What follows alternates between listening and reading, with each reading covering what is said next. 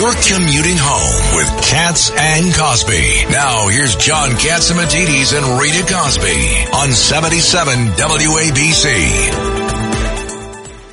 What and, a mess. And now let's go to Iowa. Yep, we have uh, the chairman, the GOP chairman there in Iowa, Jeff Kaufmann, is joining us now here on the Cats and Cosby show. And Jeff, thank you so much for being with us. Um, how is Iowa looking? Because all eyes, of course, you've got the big caucus, which is, I think, one of the greatest uh, demonstrations of democracy in the world, and it's going to be coming up uh, in less than a month. Absolutely. I mean, we are just, it's just enthusiasm and candidates everywhere. We got media everywhere. It's, uh, it, people are just, the crowds are, are, are just bulging. Uh, even among our candidates, to be honest with you, even among the candidates that are, you know, below 5%, we've got them traipsing all over the, all over the state. It's just a, it's a wonderfully electrifying environment that we're in now. And you're exactly right. This is the ultimate in grassroots democracy out here. It's just I couldn't be a better place in the world right now than Iowa, in my opinion. And Jeff, explain also, obviously it's coming up soon. The date is right around the corner and how Iowa works. I've had the pleasure. I've been there for a number of caucuses through the years.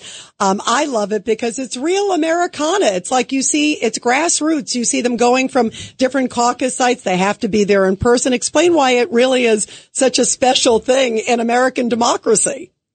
Absolutely. January 15th uh, is caucus is caucus day, and then in the evening is when we all gather. And here's what's really special: uh, by anybody's definition of transparent elections, the Iowa caucuses leads the absolute way. The votes are counted in front of the actual precinct people that just voted. The votes are counted there. The votes are reported in front of uh, the crowd or the, the group that actually uh, cast their votes. Uh, there can be candidates uh, and representatives of candidates in the room watching that vote. And actually, if you're there for long enough, and, and a lot of these caucuses will last a little while, you can actually see on the app what we're reporting to the media and the rest of the world. You can actually see that while you're still in the room. So you can't find a place that's any more transparent, any more open and free than Iowa. Most of the candidates send a surrogate to talk to the group. I always tell people it's like a primary with a whole lot of debate and back and forth. It's the ultimate for Republican politics. And uh, every single result we have, that's the other thing I want to say, every single thing that we do there is auditable. Um, there's just, it's, it's transparency, it's grassroots democracy at its absolute finest. It all happens on January 15th out here. Uh, Chairman Cats? Yeah, I was. I was there for McCain uh, back in the, the 2008, and uh, they apparently they cluster together depending upon who they are for, and then people negotiate, isn't that? And they can move from one group to the other depending upon negotiation. So if a, a minor candidate uh, will can make a deal as to whether they go with uh, one of the two major candidates or whatever. How does that work?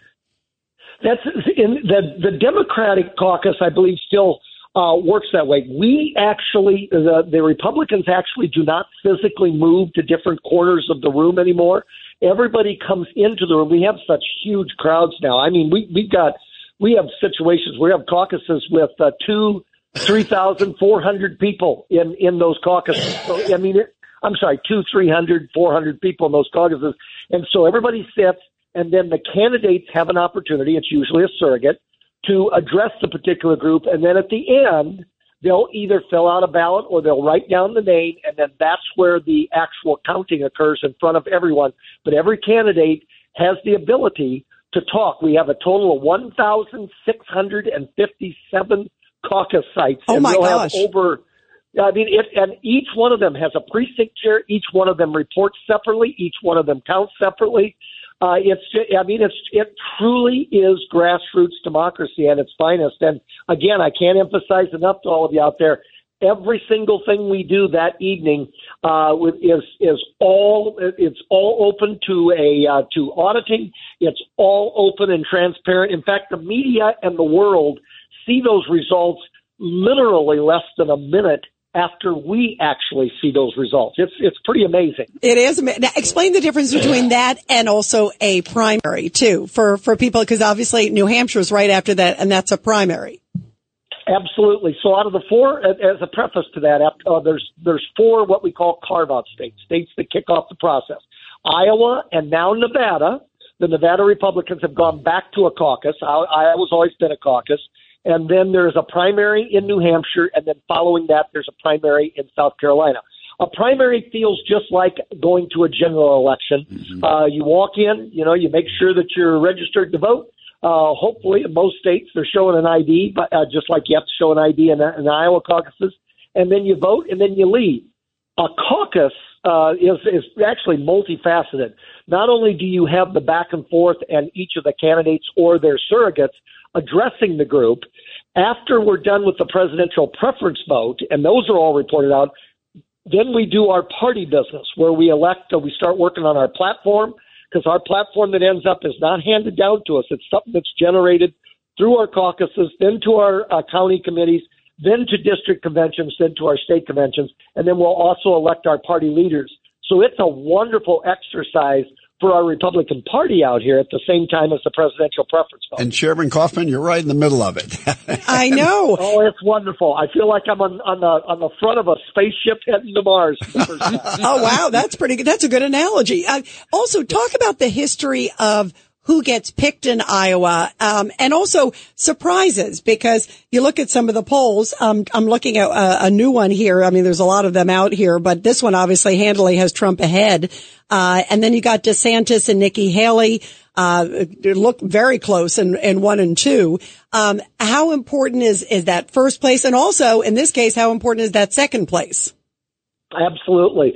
Well, they, so ultimately, uh, the, the Iowa, Iowa as a state, we we're not supposed to pick the next president. Forty-three percent of the time, the winner of the Iowa caucus has gone on to become the GOP nominee. So over half of the time, the winner of the Iowa caucus is not the nominee. We're supposed to winnow the field. We're supposed to put forth an, a, a playing field of which everybody can kick the tires, as we say out here.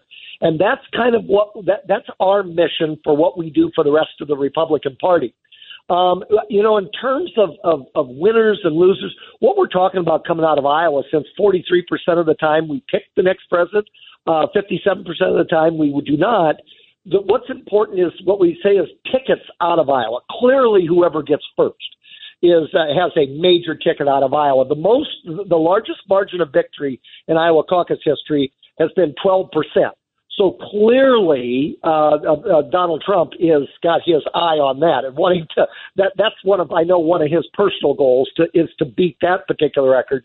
But there are other ways to gain momentum out of Iowa. We have a I mean a knockdown drag out out here uh, between the people that are currently second and third. And I'm not saying this thing is over or anything like that, but right now, in terms of their place in the poll, Nikki Haley and Ron DeSantis, I mean, it's it's a vigorous, vigorous uh, effort on television, on social media, on radio, and then there's always the opportunity that uh, one of these candidates that's that's uh, you know even in single digits. Um, if they let's say for a, per, a person that's uh, polling at one percent, and then they end up getting 6%, they may not end up getting the nomination, but they are certainly establishing a name for themselves. And, you know, many of these folks participate in two or three caucuses. It's a multi decade uh, uh, process for some of these individuals to ultimately get the name recognition and end up being the nominee. Yeah, if I recall right, uh, uh, in 1984, uh, Gary Hart got 17 percent. The others dropped out, and then he won New Hampshire, and it became a real race. Was that before or after yeah. Monkey Business? that, that, monkey Business was next because he I came think... in, in second, and Mondale lost, of course. So first Iowa, so, then Monkey Business. That 88 was Monkey Business. This was no Monkey Business, not, no in, monkey, not no in mon- Iowa. No they monkey have business no boats in like Iowa. that in Iowa. Let's take a break now.